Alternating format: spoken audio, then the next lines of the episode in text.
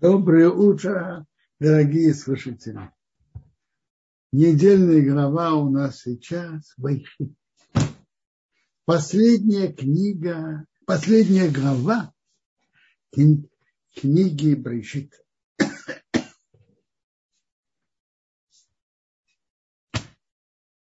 Брейшит говорится о создании мира, об истории наших отцов, Авраама, Ицхака и Якова, который тоже является началом для будущего еврейского народа. И с кончиной третьего из отцов Якова с этим кончается наша книга Брежит.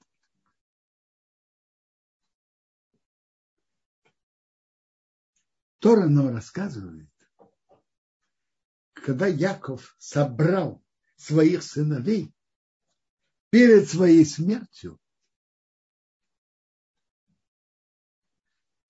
чтобы их благословлять, написано так, соберитесь, и я сообщу вам то, что будет в конце дней. Мидраш говорит нам, что Яков, тогда Бог ему сообщил,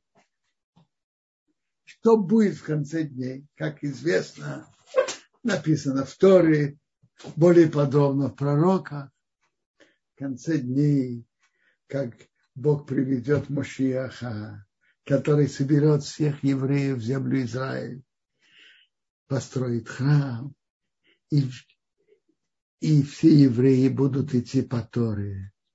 И весь мир будет уважать и почитать Бога и честность, и во всех вопросах будут, будут спрашивать в Иерусалиме у мудрецов Торы, как надо себя вести. Так Яков тогда ему сообщили, когда, дату, когда придет, придет Машех. Я сообщу, что произойдет с вами в конце дней. Но Бог не хотел чтобы это было известно его сыновьям, и он скрыл от него, он забыл.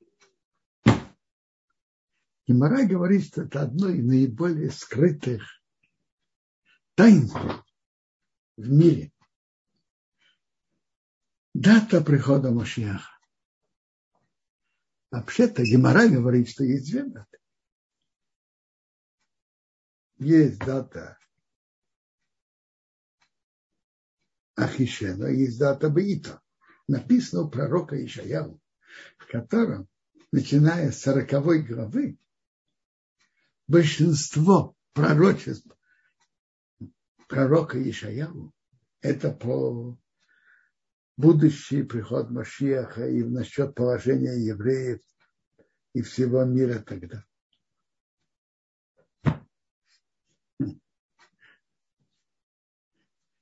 Так там написано у пророка Ишаяу, они Ашем Бейта Ахишена. Я Бог вовремя ускорю. Спрашивает Гемора. Если вовремя, что значит ускорю? А если ускорю, что значит вовремя?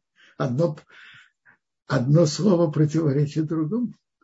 И Гемора в Сангедрин отвечает, я если еврей заслужит, это будет, я ускорю. А если нет, вовремя. То есть так, есть какая-то дата, мы не знаем. Но есть какая-то определенная дата, что точно до этого времени придет Машех. Точно.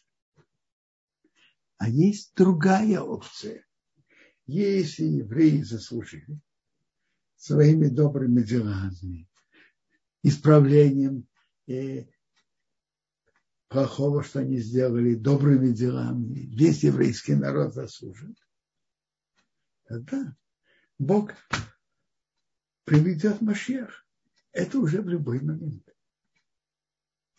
И Мара нам даже рассказывает историю про Бишуя Белыли. И Мара рассказывает так.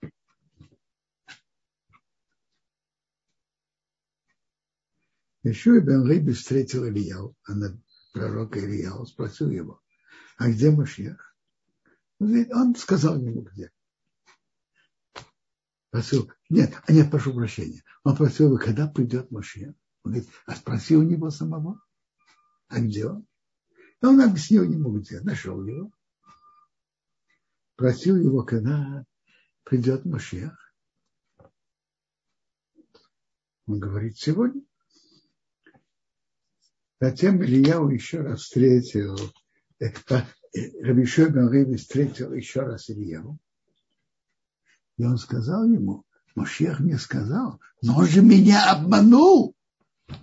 Он сказал, я сегодня приду. А он не пришел. Что это такое? Ильяу сказал, сказал Рабишой Бен ты его не понял верно, что он сказал. Хайом им бекелисишмол. Сегодня, если моего голоса будете слушать. Э, опция есть каждый день, чтобы Башьях пришел. Но это зависит от нас, от еврейского народа. Тогда-то Ахишену я ускорю. Нет такой даты. Э, это может быть любой день. А вот ускорю, я прошу прощения. А, вот вовремя, это есть такая дата но мы ее не знаем. Это скрыто. И Мара говорит на это, либо лепум гари. Сердце устан не раскрыло. И Гимара говорит тяжелые слова о том, кто делает расчеты, когда приходит, придет Машиах потому что написано у Даниила и так далее.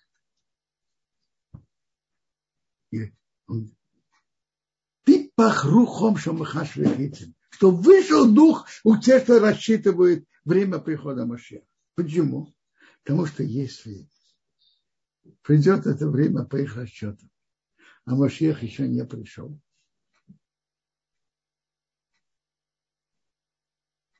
то люди отчаяться вообще приходит Машех.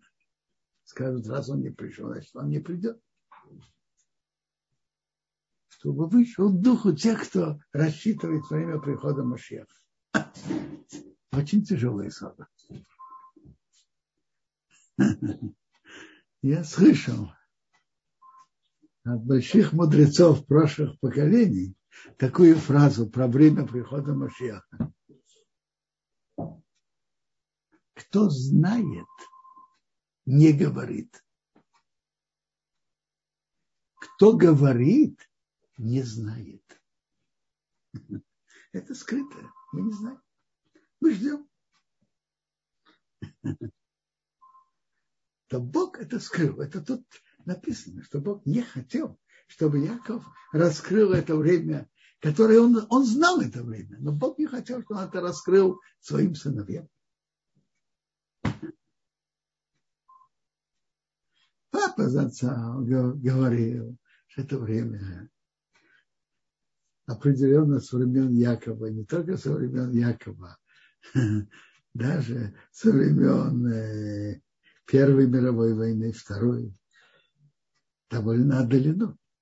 То есть конечный срок. И если оба сообщи, так, весь еврейский народ знает, так написано в Геморе, что когда есть беды, может быть это муки перед приходом Машеха, и можно ожидать. И это давало людям силу пройти их. Если они бы знали, что это будет еще долгое время, не было бы столько сил ждать. Бог намеренно скрыл. Если Бог скрыл, то кто мы? чтобы стараться это узнать. Бог намеренно скрыл.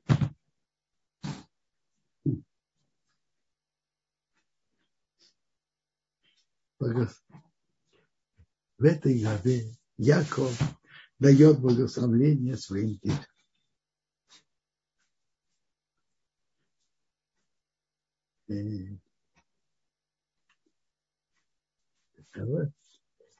Хулейна он ругает за торопливость. Ну, Шимана, он вы, вы, и Леви, он выговаривает за гнев.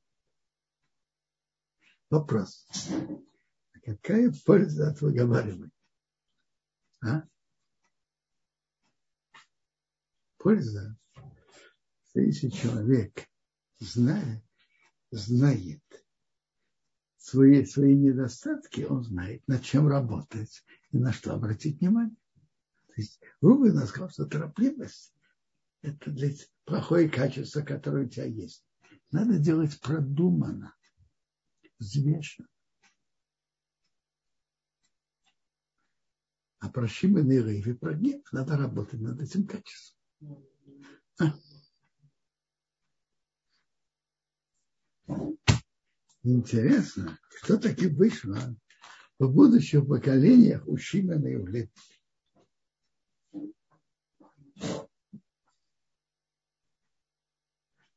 Возможно, они оба работали над этим качеством. Но вопрос, что вышло? Насколько они работали, в какой мере и какими путями. То есть качество гнева имеет в себе и положительную сторону. Гнев это как огонь. Бега без огня холодно. Огонь нагревает варит, жарит, нагревает. Нагревает дом. С другой стороны, огонь выходит из своих рамок. Это очень опасно. Он не имеет, он может сжечь целый город. Целый лес. Так интересно. Как проявилось это качество у Шимона и Леви в будущем? Леви жил больше всех других братьев. И он, он жил 130, 137 лет, обучал своих детей Торы. И его дети отдались изучению Торы. И это им помогло. Они были особенными в Египте. Э, большинство евреев впоследствии не делали обрезания, а по, колено Леви делало обрезание. Между прочим, колено Леви избежало египетского угнетения в линии с кирпичами. Ведь вначале это их звали как на добровольной субботе. Так Медраш рассказывал. Медраш А колено Леви сказал, мы заняты своим делом нам не дадут ордена доблестного трудящегося Египта, героя труда Египта не дадут, не дадут проживем без ордена.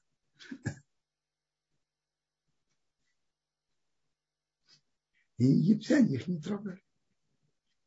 Янкив Каменецкий за отцом говорил еще, что Тора подчеркивает, что Йосиф во время голода не трогал прав жрецов. Их паек еды, зерна они получали. И он говорит, что это он делал намеренно. С далеким прицелом. Чтобы это был прецедент, что люди, которые занимаются духовным,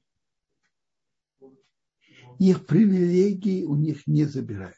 Если мог сказать так, мы даем вам паек, еду, правильно, но это в нормальные годы, а сейчас такой голод, мы не можем.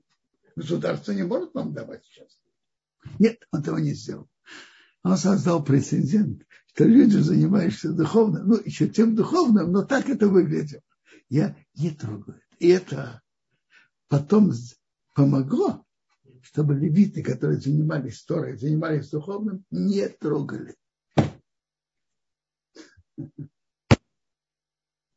Леви занимались Торой, и, как мы уже говорили, были обрезанными. Их гнев прошел через горнило Торы, очистился и был поставлен в рамки. И был использован для, для пользы еврейского народа. Когда еврейский народ, многие евреи согрешили и сделали золотого тельца, Моше спустился с горы, и он закричал, кто за Бога за мной? Собрались к нему все колено. И, и они пошли воевать и наказывать служителям золотого тельца. Это огонь. Но это огонь для, для спасения чистоты веры еврейского народа. Это ядерная энергия в мирных целях. У Шимена не столько занимались Торой, поэтому у них это не прошло через Ганила Тора. То есть огонь это важно, важно, но это должно быть в рамках. Тора сама дает рамки. У Шимена не было так. И интересно, в сороковом году Шимен и Леви встретились своими с обоими с натурой гнева, но они встретились, как говорят, с двух сторон баррикад. Зимри и многие из колена Шимона занимались развратом с нееврейками, которые специально послали, чтобы совратить, по совету Билома, послали, чтобы совратить евреев. И Пинхос увидел это, а он встал. Как это? Оба кипели. И Зимри из колена Шимона, и Пинхос из колена Леви. Зимри кипит. Вы будете нам указывать, кто вы такие? Шимон старший Леви. Мы из более старшего колена. Вы будете нам указывать, на ком жениться, с кем иметь отношения. Кто вы такие? А Пинхос кипит. Как это евре... еврейского народа? Это Хиулашем, осквернение имени Бога. Это позор для еврейского народа. Это недопустимо. Как это можно допустить? Оба кипят с двух сторон баррикад. И у Пинхаса, у Шимена это кипение, которое не прошло через Ганила Торы, за свой почет, личный почет, за почет своего колена, а у Пинхаса за почет Бога, за почет всего еврейского народа. Это кипение неочищенное, через, не, которое не прошло через Ганила Торы, а это кипение, которое прошло через горнило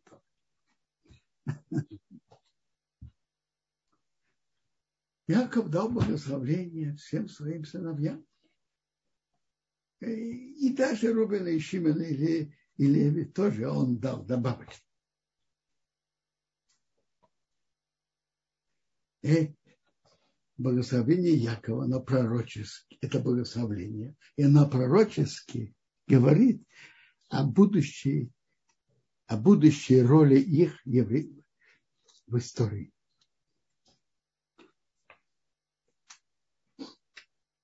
О доле, что они получат. Последнее, э, самое младшее, и младшие сыновья Якова, Беньоми, написано так. Беньоми, он как волк, который хватает добычу. Утром ест добычу и вечером делит добычу. О чем это говорит? Есть два комментария.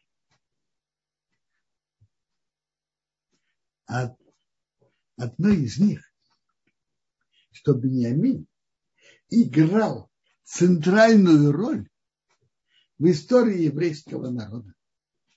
Дважды на заре еврейской истории и к закату после первого изгнания. На заре еврейской истории, что первый царь, которого помазал великий пророк Шмуил на царство, был Шаул, великий Шаул из колена Бениамина. Был первым царем еврейского народа.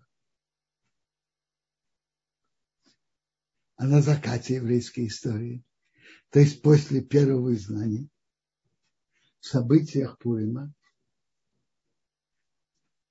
Хаман хотел уничтожить еврейский народ от, юна, от юного до старца, детей и женщин, всех. Кто занимался спасением еврейского народа? Мордхай и Эстер, которые оба были из колена Беньямина.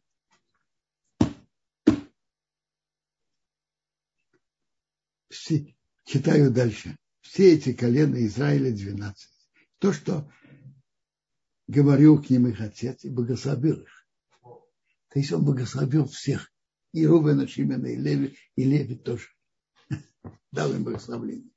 Каждому, как его благословление, то есть соответствующее ему, он их благословил и указал им и сказал, я присоединяюсь к моему народу. Похороните меня к моим отцам. Пещеры, которые в поле Эфрона Хитейского. Пещеры, которые в двойном поле, которые возле Мамры, что Авраам купил это. Да, там похоронили Авраама и его жену Сару, там похоронили Исуха и его жену Ривку, и там я похоронил ее. Это куплено. Яков закончил указывать сыновьям и умер присоединился к своему народу. Тоже нам рассказывает, как Иосиф велел своих рабов, своим рабам, врачам бальзамировать отца, и они это сделали. Это было, прошло 40 дней. А потом плакали 30 дней. Почему египтяне так плакали о нем? Потому что должно было быть семь лет голода. А после двух лет голода Яков спустился. И голод осал. Его оплакивали египтяне 30 дней. Прошли дни оплакивания. Йосиф сказал, в дом фараона говоря, если я нашел симпатию в ваших глазах, говорите в устах фараона, в ушах фараона так мой отец меня, взял с меня клятву, вот я умираю. Могиле, которую я себе выкопал в земле к нам, там похороните меня. А теперь я поднимусь, похороню отца и вернусь.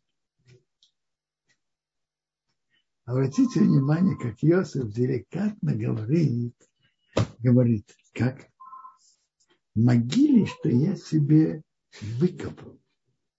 То есть это такое личное дело. Знаете, это же затрагивало престиж Египта. Отец величайшего человека в Египте Иосифа, ему плохо быть похороненным. У нас в Египте, у нас же в Египте все самое лучшее. Есть что-то лучше этого. Он говорит, это что-то личное. Могиле, которую я уже выкопал еще до всего этого, до того, как я спустился в Египет, я выкопал там семейная могила. И обратите внимание, что тут написано, что фараон сказал, поднимись и похорони твоего отца, как он взял у тебя клятву. А если бы, то есть если он не взял клятву, он бы не разрешил. Медраше говорится даже больше, что сказал, ну, клятва, клятва. А может, клятву можно снять. А?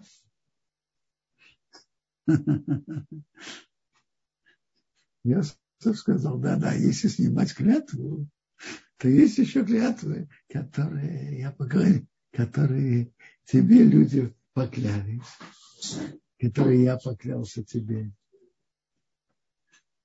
Для тебя самого невыгодно играться с клятвами. В какой форме я это ему сказал, я не знаю. Но, наверное, он сказал в деликатной форме для тебя самого невыгодно быть легким относительно клятв и с легкостью их снимать. Он сказал, иди, поднимись, похорони твоего отца, как он тебя заклял.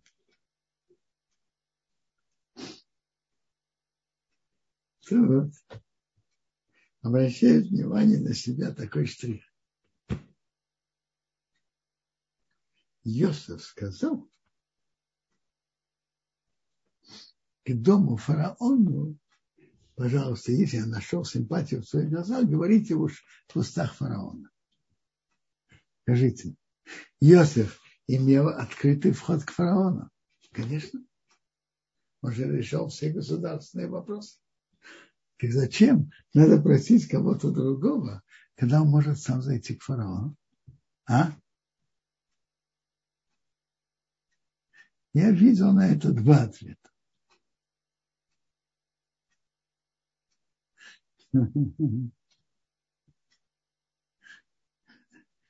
Один практический, один политический. Практический. Если мы скажем, что после смерти Якова он не стригся, это как-то в неопрятном виде войти к царю не, некрасиво. Это так говорят. Еще, еще пшат интересный. Его говорят от имени отца Рабхаим Каневского, Стайтова Разацов. Он говорит так. Представим себе, Йосиф заходит к фараону и говорит, мой папа умер, и я должен его пойти похоронить. Так я поеду в землю к нам, похороню папу и вернусь. Вы знаете, что фараон может ему сказать? Между нами, между нами говорят. Йосиф, ты, ты же знаешь, что все руководство Египта держится на тебе. Если ты отлучишься на какое-то время, все, вся система, все может рухнуть. Невозможно. Между нами говорят, все держится на тебе. Это невозможно, чтобы ты отлучился. Это, если ей Йосиф говорит фараоном, фараон ему так скажет. А скажите, если министр внутренних дел Египта обратиться к фараону с просьбой, что Йосиф просит отлучиться пойти похоронить папу и вернуться. Как вы думаете, фараон ему это скажет или нет? А? Конечно, нет. И вы сами понимаете, почему.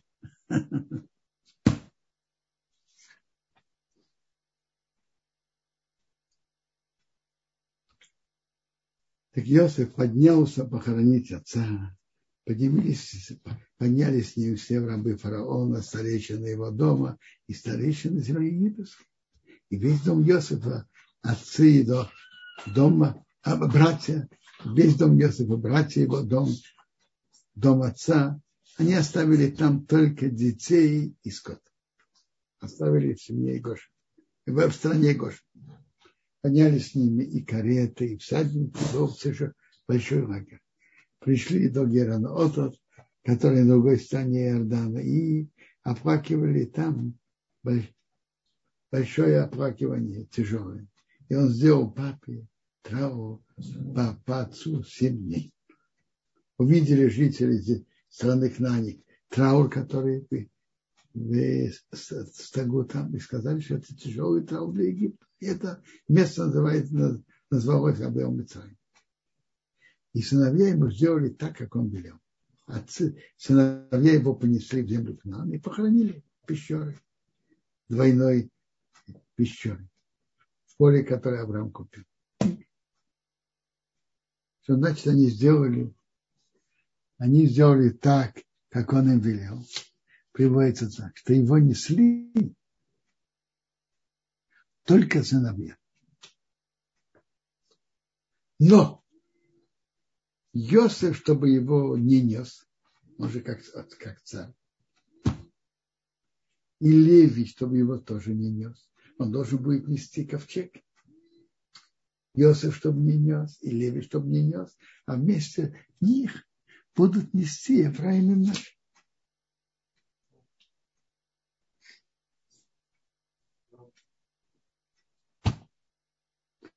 Тора нам рассказывает, как они вернулись обратно И увидели братья Иосифа, что отец умер, и сказали, а может быть, Иосиф будет нас ненавидеть и вернуть нам то зло, что нам, мы ему сделали. И они указали к Иосифу через кого-то.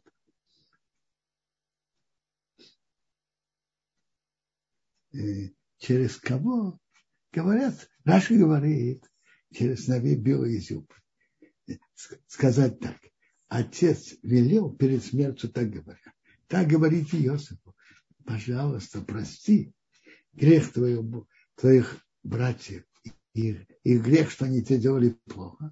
А теперь прости грех, греху рабов Бога твоего отца. Отец умер, но Бог остался. Йосеф плакал, когда они говорили к нему. По-настоящему Яков это не велел. Но из-за мира можно говорить неправду. Это то, что они сделали. Пошли также братья, пали перед ним и сказали, мы, тебе, мы будем тебе рабами. Сказал им Иосиф, не бойтесь, что я вместо Бога. То есть я вместо Бога. Простому объяснению очень просто. Наказывать, наказывает только Бог. А я не вместо Бога.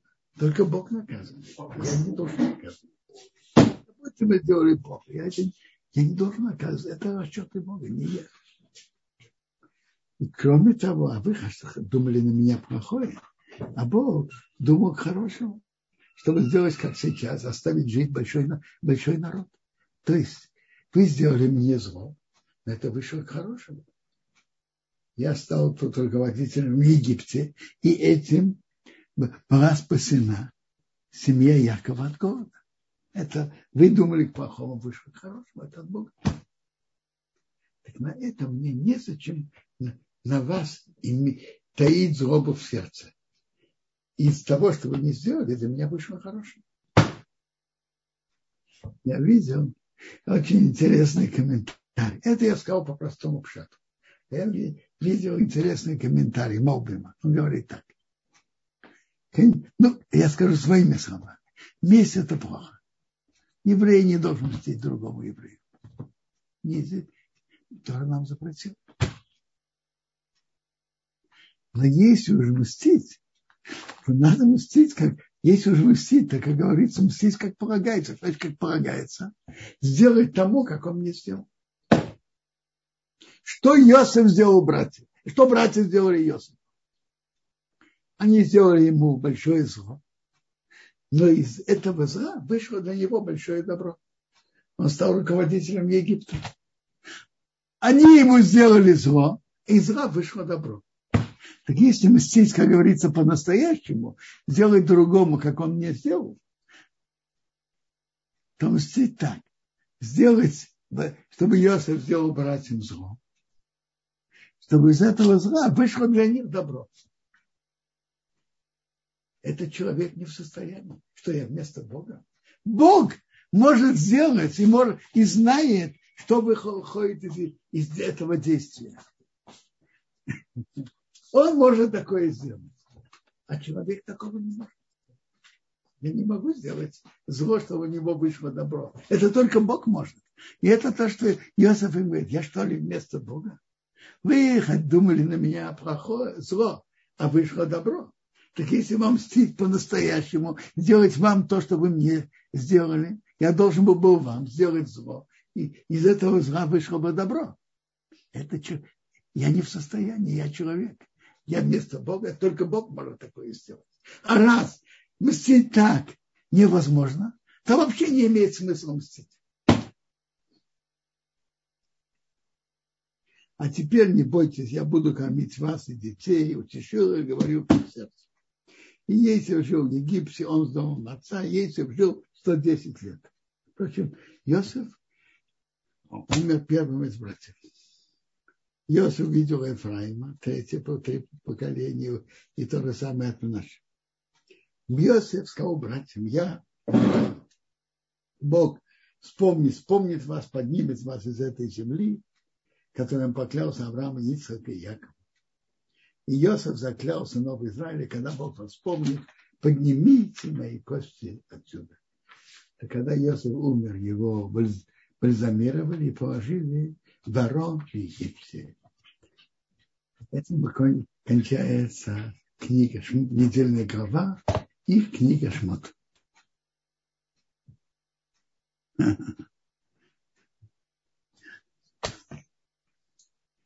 Хотел бы говорить о законах субботы. Мы говорили говорить про законы закутывания. Давайте разберем. В субботу, в законах субботы есть два запрета э, закутывания. Есть запрет, когда закутываешь пятницу, даже пятницу, ты можешь закутывать, но не в такие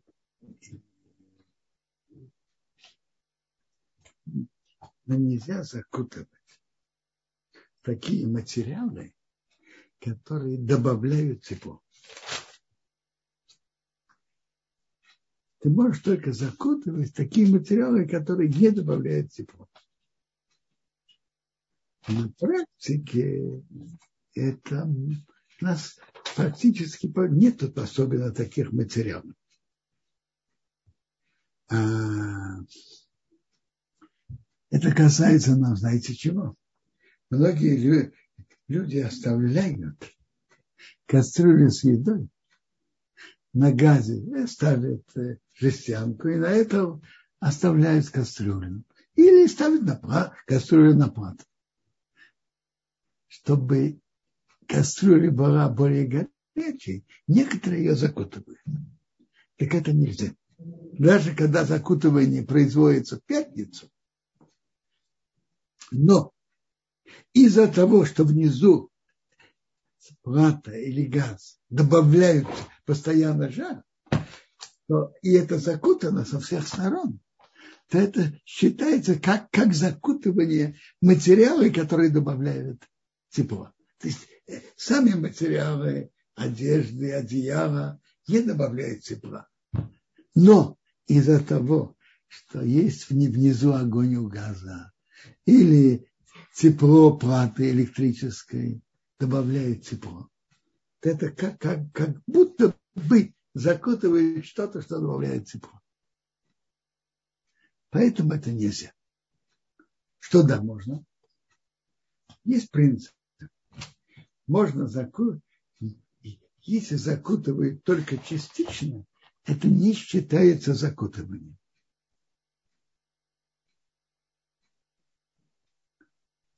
Что значит частично?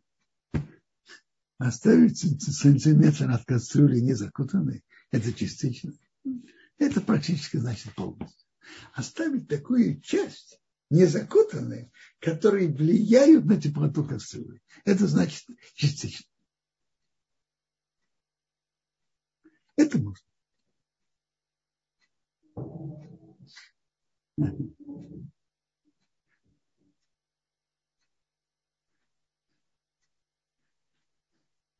Э, если у кого-то вопрос, пожалуйста. Да? Спасибо, Квадараф. Есть поднятая рука. Маира, пожалуйста, включили микрофон вам. А, спасибо большое, э, Квадараф и организаторам. Э, у меня такой вопрос по законам Шаббата по поводу узлов. Вот есть такой узел, по поводу завязывания и развязывания узлов. Есть Знаете, такой узел. Уважаемый Меира, может быть, мы сейчас будем разбирать законы закутывания, а в конце вернемся к вашему вопросу и вызовем вас еще раз. Хорошо? Э, спасибо большое. Просто чтобы не, не, спуталось, не спутались темы. Э, спасибо большое. Да. Это одно. Второе, если человек хочет закутывать, и это стоит на, и кастрюля стоит на платье или на газе, можно делать что-то другое. Положить какую-то пластинку, фанерку, которая значительно шире кастрюли, и на нее положить одежды, одежды или одеяло. это не закутывание.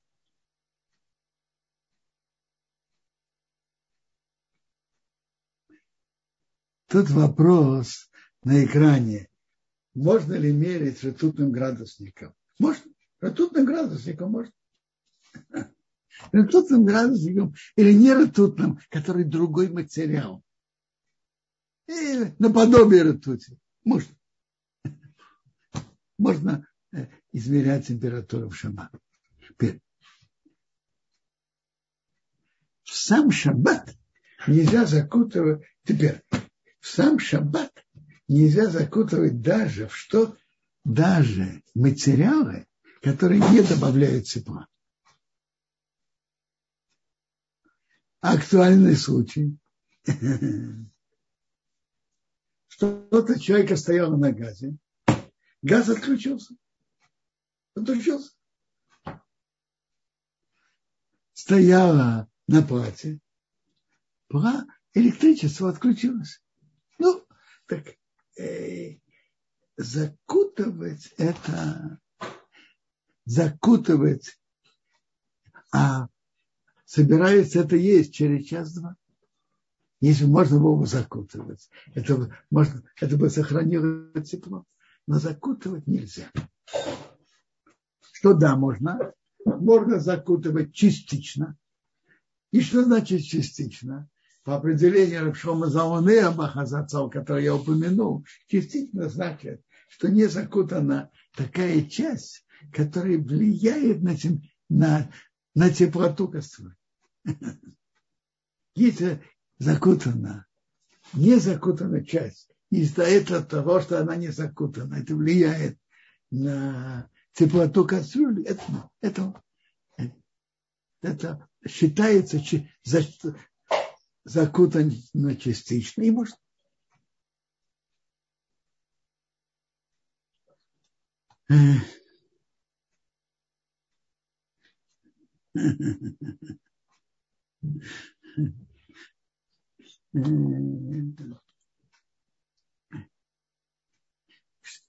Можно, можно также положить на, на кастрюлю, положить какую-то пластинку, фанерку на кастрюлю, и положить одеяло вокруг. Это, это, это все при условии, что есть какой-то простор между кастрюлей и между одеялом с боков. Тогда это можно. Если есть, пожалуйста, вопросы сейчас по законам закутывания, а может быть по недельной главе, я видел на экране вопрос, а если не успеют исправиться до прихода Машеха, что будет? Э, Гемора уже это поднимает вопрос, и она отвечает, что есть разные пути, как провести еврейский народ в чуве. Такие пути. Еврейский народ исправится и сделает чуву, и придет Машех. Да. Теперь, пожалуйста, если есть вопросы. Э, Подарав, есть один вопрос Эстер на иврите. Сейчас одну секунду я попытаюсь его. Э, Кешесамим халот митахат лекисуй, а кисуй гу э, михсе халкит, это халакит это сир, у мехасе это хала кула. Эфшар каха им самим лифней шаббат о бэмце шаббат. А,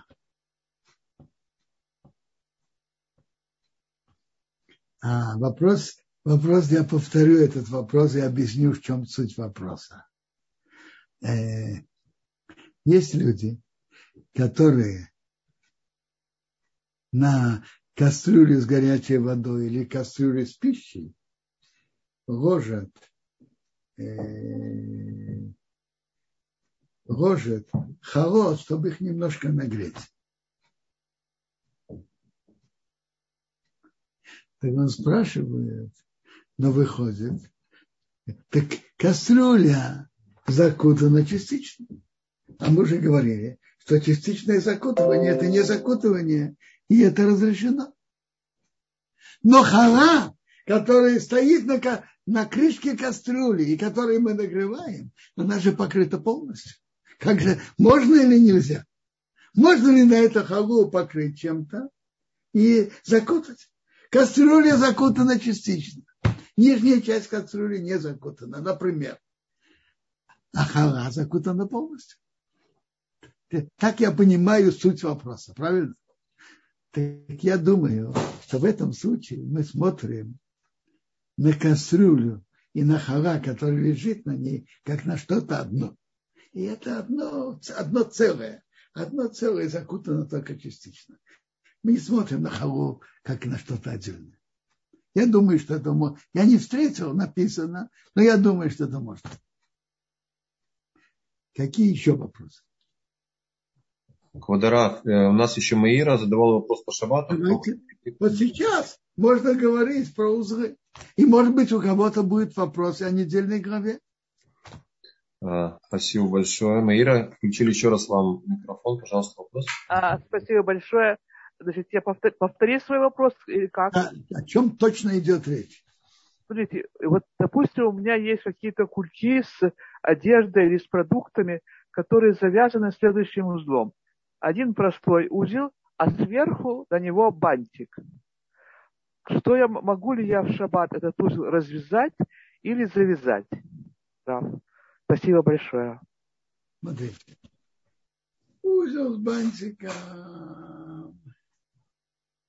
не считается таким полным узлом, но написано про него, что мы завязываем это можно завязывать и развязывать, когда завязано с намерением развязать в течение 24 часов, а по другому мнению в течение 7 дней. В таком случае можно это завязывать узел с намерением развязать. По одному мнению в течение 24 часов, по другому мнению в течение 7 дней.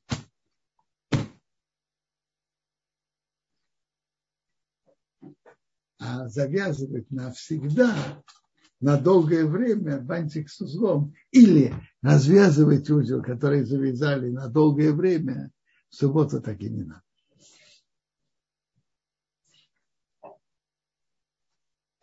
надо. Спасибо, Подарав. Есть в понедельной главе несколько вопросов. Юрий спрашивает по поводу снов Юсефа. Почему второй его сон не исполнился в реальности?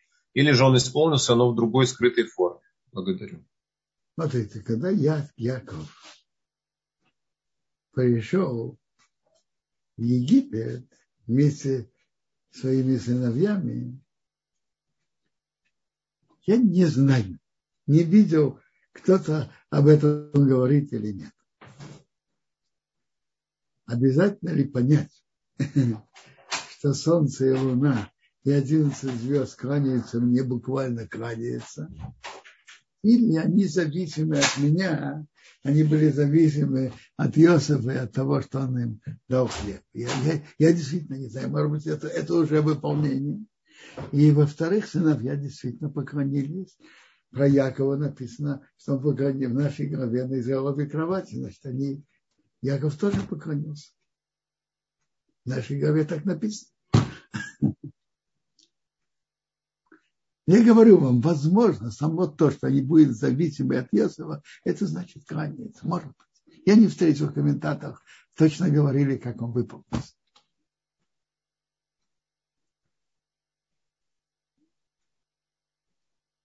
Еще вопросы? Да, спасибо, Квадораф. Андрей спрашивает, Йосиф усаживал братьев за стол по старшинству, глядя в кубок, гадая, кто из них старше, символом чего в данном случае кубок является. Не знаю. Я смотрел в Куба, как бы говорится, говорил. Но в действительности нет, я уже знал, он не гадал. Он просто знал.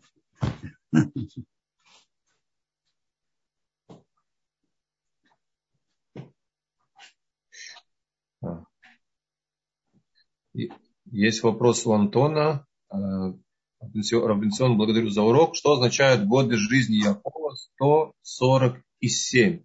Почему написано отдельно?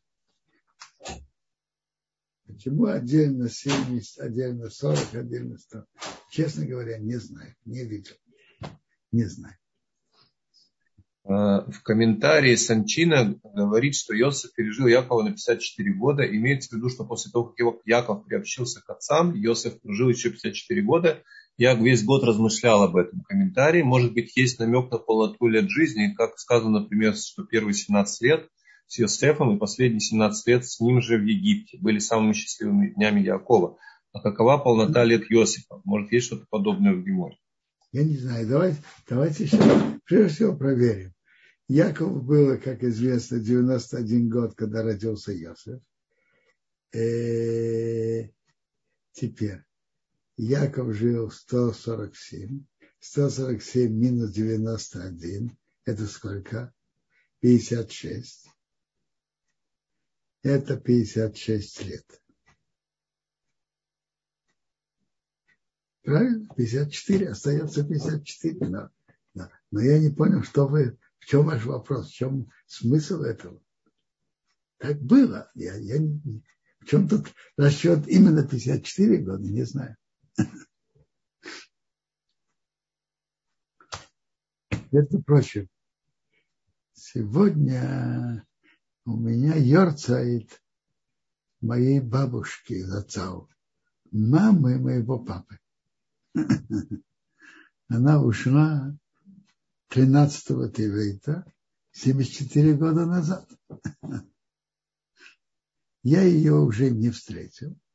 А моя старшая сестра Сара ее да, встретила. Ну, маленькая девочка, полтора года. Папа зацал говорил про свою маму. Она, ну, она была из, из уважаемой семьи. Ее отец был раввином в Рогеве, Рабмейша Шмуэл Шапира.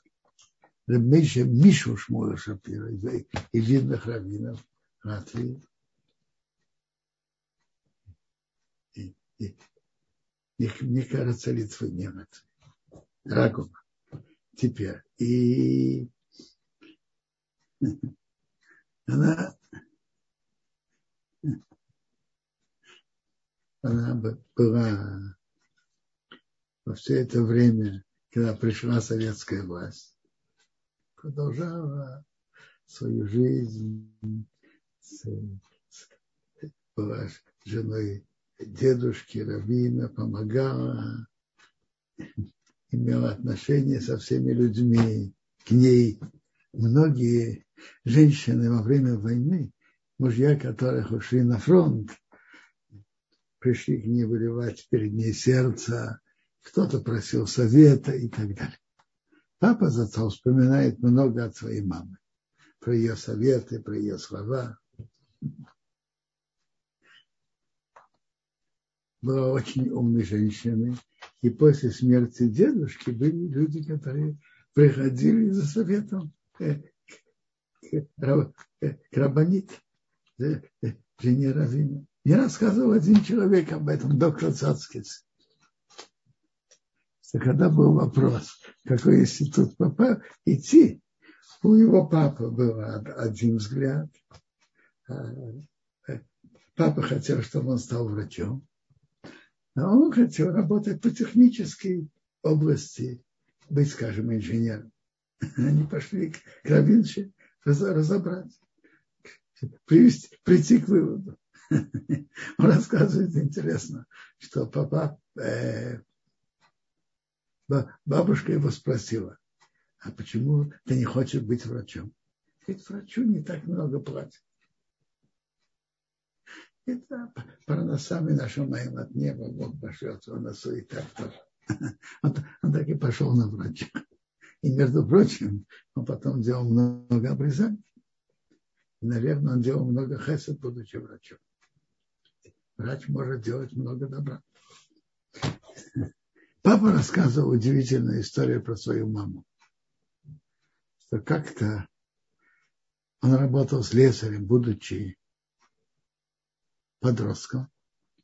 И ему сделали так называемое одолжение, что вместо субботы он приходил работать в воскресенье.